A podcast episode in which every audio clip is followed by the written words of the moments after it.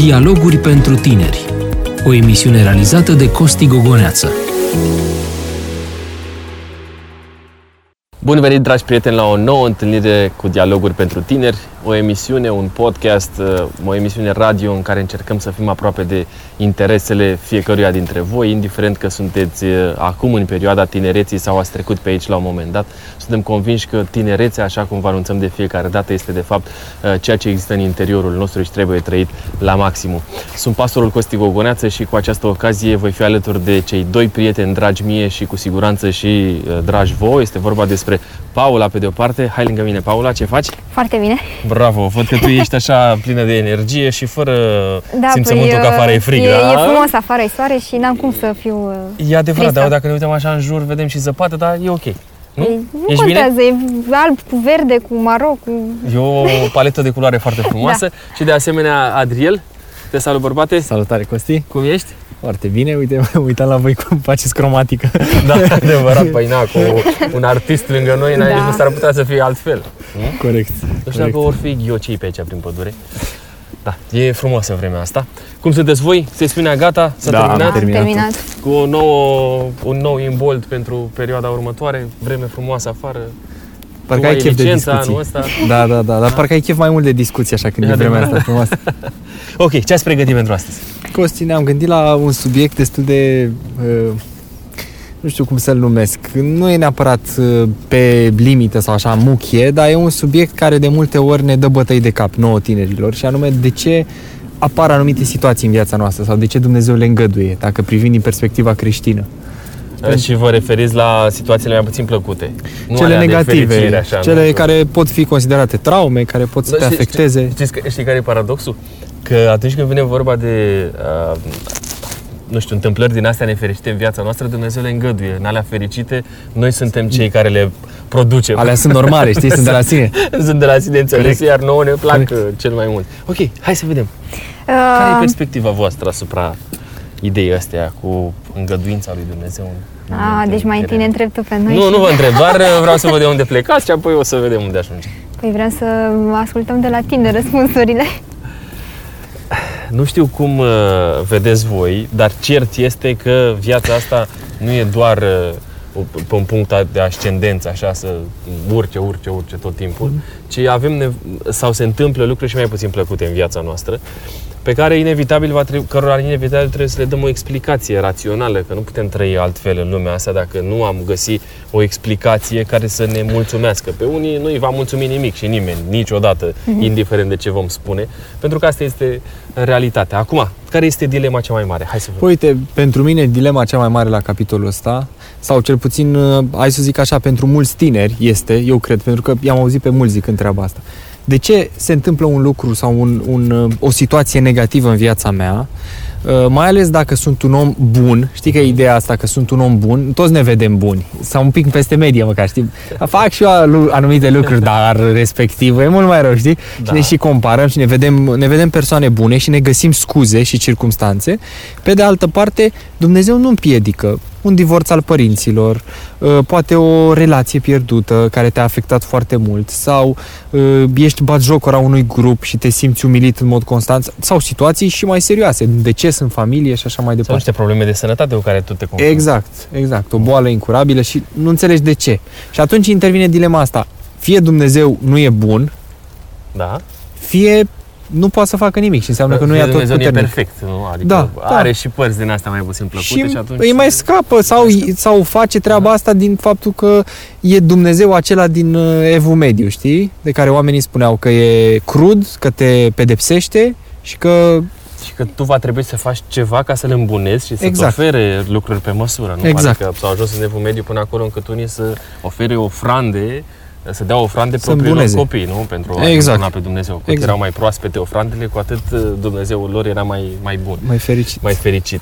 E, uh, cert este că întrebarea asta ne frământă pe cei mai mulți dintre noi, dar uh, nu este neapărat prezentă în tinerețe, dacă nu există niște motive din astea foarte profunde care mm-hmm. să ne mhm. afecteze. Un declanșator. Pentru, da, pentru cei mai mulți dintre tineri Experiența asta va ajunge la un moment dat spre partea a doua tinereții lor, ca să o numesc așa. Adică adolescenți, la adolescență prea te gândești la asta, te gândești mai mult de ce sunt răi colegii cu tine, nu neapărat ce, cine este în spatele răutății lor. Mm-hmm. Cert este că atunci când vorbim despre Dumnezeu, dacă de aici pornim, Dumnezeu este întotdeauna bun și își dorește întotdeauna ca lucrurile să fie pe măsura bunătății lui. Doar că în spatele cortinei există o bătălie între Dumnezeu și satana pe de cealaltă parte. Satana este cel care aduce răul. Uitați-vă, de exemplu, vă aduc aminte și puteți să mă contraziceți și chiar vă rog să faceți asta.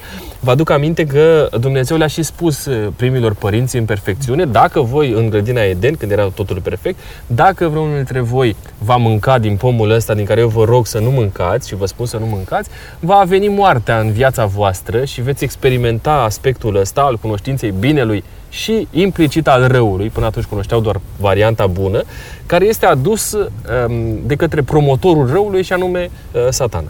Bun, dar dacă, uite, uh, poate și tu, Paula, te-ai confruntat cu treaba asta sau ai văzut oameni care suferă groaznic și vin la tine, tineri, uh, în momentele alea, nu știu, primesc să le spui treaba asta? Adică argumentul ăsta că uh, e o luptă în spate și că e normal până la urmă să se da, întâmple? Depinde foarte mult cu cine vorbești. Vorbesc cu voi pentru că aveți mm-hmm. un fundament. Cu cineva care uh, nu are un fundamentul ăsta biblic, este mai greu să-i explici puțin lucrurile, dar înțelege, fiecare dintre noi înțelegem uh, lupta dintre bine și rău. Uh, ce este mai greu este să vezi cine este promotorul acelui bine sau acelui rău. Uite, săptămâna trecută am primit un mesaj în care cineva îmi povestea despre faptul că în cuplul lor, în căsătoria lor, s-au certat. Și uh, cearta asta a dus până acolo încât el a plecat la muncă și a lăsat lucrurile neîmpăcate. Și mă întreba persoana respectivă, dar uh, soția îmi scria și îmi zicea, dar ce să fac în situația, în situația asta? Nu am reușit să repar lucrurile. Cine ar putea fi de vină? Care este mai rău dintre noi? Uh, răspunsul nu este simplu de găsit. Cert este că răul ne afectează pe toți. Acum depinde mult cum gestionăm răul ăsta și care este uh, felul nostru de a ne raporta la rău. Ca să închei puțin eh, chestiunea asta și să putem merge mai departe, în viața mea au apărut de-a lungul timpului multe chestiuni de genul ăsta, dar cea mai mult, care m-a afectat cel mai mult, nu știu dacă am reușit să povestesc cu voi, a fost moartea mamei mele, da? care s-a întâmplat acum eh, în 2013, au trecut șapte ani, opt ani anul ăsta, în vară, ehm, care ne-a bulversat efectiv pe noi ca familie, pe mine inclusiv și felul în care am reușit să trec peste asta a fost și o oarecare reprimare a faptului că nu mai pot schimba nimic acum, pe pământul ăsta, dar gândul meu este întotdeauna să fac tot ceea ce depinde de mine și să am o relație bună cu Dumnezeu ca să mă pot reîntâlni cu mama. Asta este speranța pe care o am pe baza Scripturii. Nu toți o avem. Asta deci, e oarecum, clar. experiența aceasta te-a făcut să ai o credință mult mai puternică? M-a făcut să fiu mai responsabil. Uh-huh. Adică să-mi dau seama că nu mai depinde de nimeni dacă se va întâmpla lucrul ăsta sau nu, dacă eu nu accept harul lui Hristos, să pot să fiu și eu mântuit cumva. Cam asta este, așa pe scurt, felul în care gestionez, am gestionat eu personal chestiunea asta legată de rău sau lucruri mai puțin plăcute care se întâmplă în viața noastră. Nu știu dacă este ușor, greu, e dificil și fiecare simte în felul lui. Dar tragediile ne pot uh, deschide noi posibilități? Mă, pe unii îi ridică, pe alții îi uh, afundă. Mai rău decât uh, se găseau la un moment dat. Uite, uh, exemplu biblic, Iov, clasic. Ar fi putut, uh, sau asta era așteptarea satanei.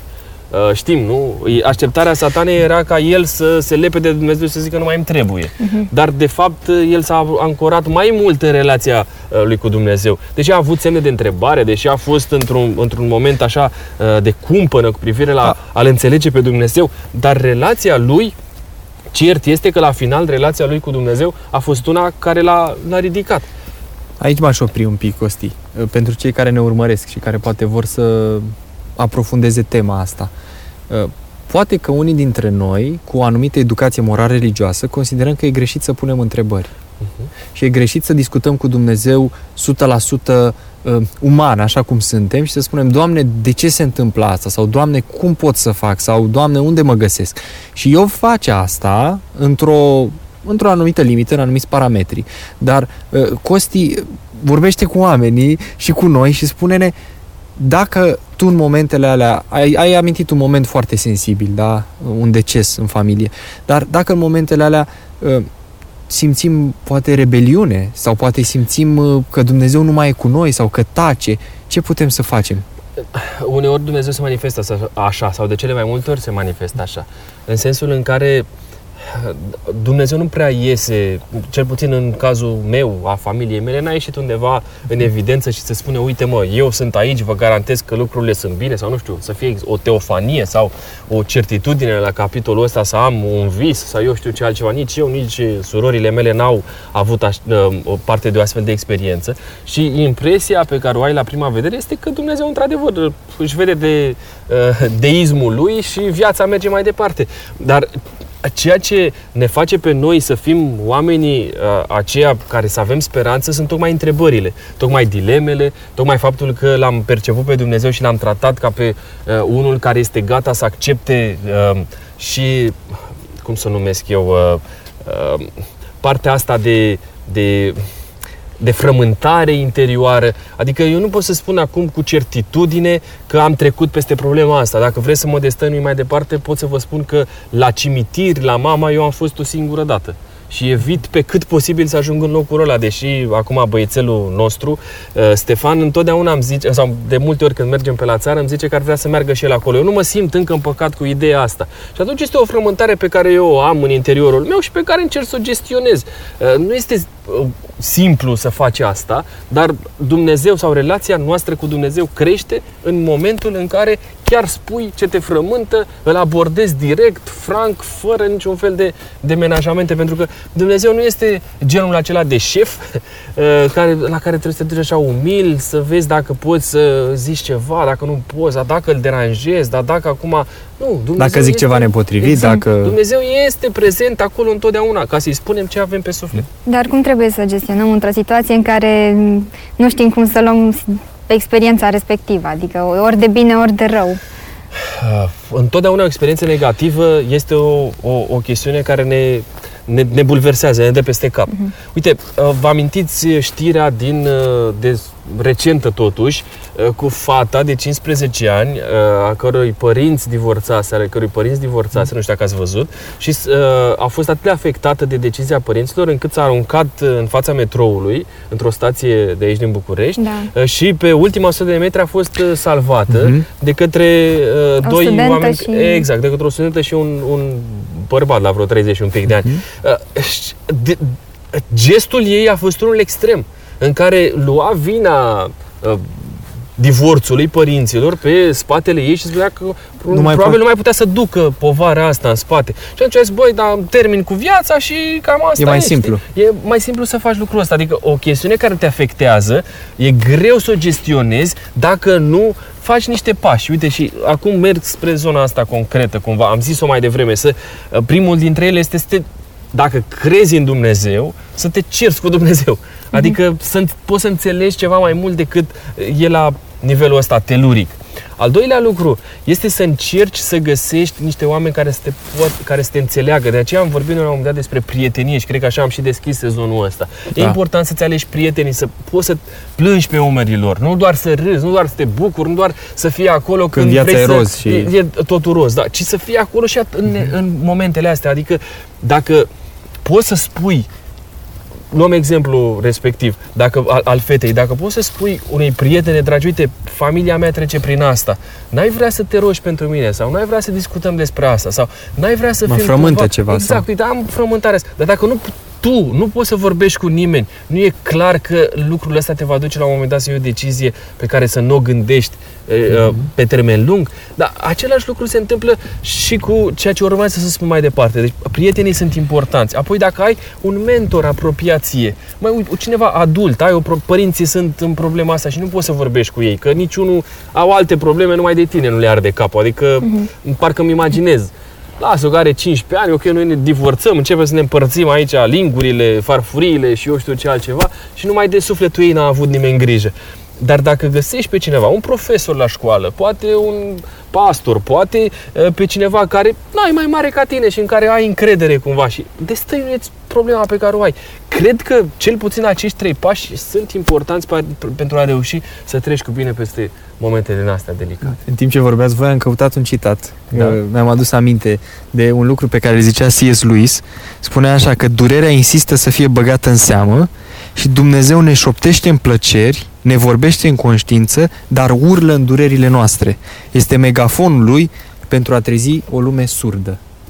E foarte profund uh, citatul ăsta. Deci e, urlă în durerile noastre. Problema este că noi, uh, poate că noi am pus zidul ăla și avem impresia că Dumnezeu tace, dar Dumnezeu nu s-a schimbat. El este încă acolo și așteaptă doar să întinzi tu mâna sau să, să, să ridici capul din, uh, din noroi sau de unde te găsești. Dumnezeu ne vorbește, ne vorbește prin oameni, ne vorbește prin scriptură, ne vorbește prin vise, ne vorbește prin întâmplări. Mie mi s-a întâmplat foarte des treaba asta și când eram mai jos, parcă atunci, cu cât, cu cât mă simțeam mai rău, parcă atunci l-am simțit pe Dumnezeu mai aproape. Poate că unii psihologi moderni ar zice că e o iluzie sau că este pur și simplu o părere sau că te-ai, ți-ai autoindus treaba asta. Dar eu cred că Dumnezeu vorbește pe limba fiecăruia. Trebuie doar să-l, să-l identifici. Pentru că Exact. Dumnezeu are niște, are o identitate uh, pe care tu va trebui, de care tu va trebui să fii conștient și să vezi că El este acolo în problemele pe care tu le ai. Poate ai pierdut pe cineva drag, cum mi s-a întâmplat mie. Unitatea familiei contează enorm de mult. Adică acelora care rămân în urmă, a copiilor, să duci mai departe cumva memoria celui pe care l-ai pierdut, dacă ai ținut mult la el și el a fost uh, aproape de tine, să faci în așa fel încât să iei ce a fost bun, ce a fost cel mai bun și să dai moștenire mai departe copiilor tăi. Sunt niște atitudini pe care nu le poți avea decât într-o chestiune sau într-o atitudine din asta înțeleaptă, pentru că cel mai ușor lucru sau atitudinea pe care o așteaptă cel rău de la noi este să ne revoltăm, să zicem că nu ne mai trebuie nimic pe pământul ăsta, gata să termina toată viața noastră și fie punem stop aici vieții și ne punem capăt uh, zilelor, fie uh, cădem în extrema cealaltă, alcool, droguri, o viață dezordonată și dintr-o dată ne-a acaparat cu o chestiune de, de, de genul ăsta. Lupta este foarte crâncenă, vă reamintesc de, pe- pentru viața fiecăruia dintre noi, vă reamintesc, mă, mă întorc tot la Iov, dar uh, satana îi spune lui Dumnezeu, uite, lasă-mi-l pe mână și, Și o să rezolv vezi eu tu. lucrurile cu el, că nu o Exact. să mai țină cont de tine. Îi omoară copiii, uh, ajunge să piardă tot ce au avut și uh, uh, se atinge chiar și de sănătatea lui, numai viața nu o ia, deși probabil că dacă Dumnezeu nu i-ar fi spus asta, ar fi fost în stare să facă și gestul ăsta. Și toate lucrurile astea Dumnezeu le-a îngăduit în, uh, în viața lui Iov, tocmai pentru a arăta că iubirea față de Dumnezeu nu este una condiționată de bunul mers al vieții pe pământul ăsta, ci iubirea față de Dumnezeu este cea care reușește să te, te întărească și să te ajute să pui cu adevărat un fundament față de ceea ce ești tu nu, acum. Costi, eu mai am o Te curiozitate. rog. Dacă noi am trecut printr-o experiență mai neplăcută și, bine, într-un final ajungem să fim puternici și să învățăm ceva din acea experiență și observăm că altă persoană trece prin exact aceeași experiență cum am uh, trecut și noi, cum facem să-l ajutăm? Adică cum să-i abordăm? uh, Experiențele sunt diferite. Chiar dacă la prima vedere uh, pare că suntem pe aceeași lungime de undă, uh, fiecare dintre noi avem propria, propriile noastre trăiri, propria noastră, propriile noastre sentimente. Ceea ce le avantajează pe celălalt în raport cu noi uh, sau ceea ce îl va ajuta va fi deschiderea noastră. Să-i spunem ce am uh, experimentat noi, ce am trăit noi, care au fost frământările noastre, să fim sinceri cu el și el va lua învățăturile care, pe care le crede el de cuvință că se aplică cumva pentru a reuși să treacă peste uh, situația pe care o are. Dar în rest, fiecare cu particularitățile lui, adică noi vorbim despre Iov și despre pierderile lui și le aplicăm fiecare la viața pe care o avem noi și la frământările pe care le avem. De ca să vă mai dau un exemplu recent, uh, un tânăr după o întâlnire amicus, a venit la mine și mi-a zis, uite, am auzit că tu ai o problemă cu ochii, la ochi, o problemă de vedere. Uh, și eu, cu ceva timp în urmă, spunea el de uh, un an sau doi, a fost diagnosticat cu aceeași, uh, sit- aceeași, uh, același, Afecțiune. uh, așa, aceeași afecțiune, da? Și nu știu, ajută-mă să înțeleg cum ai făcut tu, când s-a întâmplat la tine. I-am povestit din experiența mea, dar mi-am dat seama că, de fapt, frământările lui sunt puțin diferite decât frământările mele. Uh, Ceea ce ne-a unit cumva a fost felul în care medicii s-au raportat și la mine, acum 20 ceva de ani, cum se raportează la el acum, în Mhm. momentul Nu s-a ăsta. schimbat nimic. Adică nu s-a schimbat nimic, în loc să-i dea o speranță, în loc să-i spună, mă, uite, trăiește normal, vezi de viața ta. Nu, au zis că, uite, o să pierzi vederea și că o să fie vai de tine și uite așa. A, che- În chestia asta am empatizat, în chestiunea asta am empatizat foarte mult și aici cred că de aici putem să învățăm niște lecții despre cum să ne raportăm la, la ceilalți. Dar poate că uneori, și acum puteți să mă contraziceți dacă nu sunteți de acord cu mine. Poate că uneori când vedem că cineva drag nouă suferă, atitudinea cea mai potrivită este să punem genunchiul jos și să ne rugăm pentru el. Da, e, Sau Și- putem să fim un sprijin pentru el, fiind al, fiindu-i alături. Fiindu-i alături și tăcând, uite, mergi la mormântarea cuiva. Da? Și te, te duci pentru că ți-e drag uh, prietenul care a pierdut pe persoana asta la care a ținut. Uh, și îți dai seama că nu știi ce să zici. Cea mai bună atitudine este să taci dacă nu știi ce să zici. Că s-ar Mhm. putea să vorbești Faci și mai să rău. faci mai rău. Mai bine, taci din gură, te duci acolo, te-a văzut, l-ai salutat poate mai de departe, poate că nu reușești să ajungi până lângă el și ți-ai împlinit menirea. Omul ăla va ține minte uh, câtă viață va avea că ai fost lângă el într-un moment greu. Mie îmi place sau prefer, uh, cum ai spus, să-l cunosc pe omul respectiv și să-mi dau seama cam de ce are nevoie și în funcție de asta să mă raportez. Dacă știu că e o persoană de pildă introvertită care nu are nevoie de atât de multe cuvinte și te-ar simți intruziv dacă ai începe să uh, discuți foarte mult, să întrebi, să poate pare o iscodire, lasă-mă să-mi trăiesc durerea singur o perioadă. Dar sunt alte persoane care simt nevoia să se descarce, să Categoric. spună. E, cred că e, genunchiul jos ține și de înțelepciunea pe care ți-o dă Dumnezeu să știi cum să te raportezi la persoana dată. Da, Că, e inevitabil. Da, Inevitabil să te Suntem raportezi tu, diferiți. fiecare, uite, uh, știți animalele sălbatice, în mod normal când se rănesc, uh, și ling rănile, cam asta este Mhm. atitudinea lor, da? Pe când uh, unele dintre animalele domestice nu prea au atitudinea asta, fug așa cu rana după ele fără să țină cont de nimic și de nimeni și mă gândesc pe de o parte uh, la lup care face gestul ăsta, pe de cealaltă parte mă gândesc la găină sau eu știu, da, o pasăre din asta domestică. Eu personal am văzut la țară găini cu gâtul aproape retezat și fugeau Și prin da, da. fără niciun fel de problemă, știi? E, asta spun că fiecare are felul lui de a fi și fiecare își trăiește uh, durerea într-un anumit mod. Așa este. L- Te călește, asta este cert. Când ești tânăr și treci la 15 ani printr-un divorț al părinților, când tu ai avea nevoie de ei ca ei să-ți fie aproape, e clar că te va afecta treaba asta. E clar că te va afecta. Și tu, la, când vei avea propria ta familie, te vei gândi de 10 ori înainte să, faci, să fii pus în postura de a face un astfel de gest. Și vei lupta poate mai mult decât au luptat ai tăi pentru ca să ai o familie. De asemenea, există și riscul ăla să zici, bă, dar nu mai vreau să mai fac parte, să mă căsătoresc. Că uite ce am pățit și nu vreau să trec și eu pe aici sau copiii mei. să treacă Durerea până și eu. respectivă, Da, da. prin durerea. Depinde foarte mult ce, ce-ți propui și care, felul în care tu își gestionezi eh, sentimentele. mai important decât ceea ce ți se întâmplă e felul în care răspunzi, reacționezi tu la ceea ce ți se întâmplă. Da, asta este mare, a- asta este marele ma, marea provocare pe care de fapt o lansăm astăzi prin ediția asta. Să cum să zic, reacția vine ca urmare a educației noastre. A, a ceea ce ne hrănim noi, a ceea ce luăm noi din exterior, din experiențele altora, din întâmplările altora. Și trebuie să le spunem celor care ne urmăresc că suntem și noi oameni și noi avem suferințele noastre. Inevitabil. Îmi spunea astăzi, chiar astăzi îmi spunea Stefan, că, pe care le-am luat de la grădiniță, că a fost atât de afectat că a pierdut grupa din care el a făcut parte, nu știu ce cadou din partea educatoarei și zic, păi, dar ce s-a întâmplat? Ce ai făcut? Păi ce am făcut? Că am făcut, la început mă puseseră în grupa care a câștigat și pe urmă am zis că vreau să fiu în altă grupă și m-am dus în grupa care a pierdut. Și uite așa, am rămas fără să primez cadou din partea Doamnei. Cam așa este realitatea pe care o trăim noi, da? Trebuie să învățăm să ne gestionăm chiar și pierderile, că asta a fost concluzia la care am ajuns când i-am spus lui că era așa dezamăgit și i-am spus, bă, dar eu te iubesc și chiar dacă ai pierdut și ești băiatul meu, chiar dacă ai pierdut.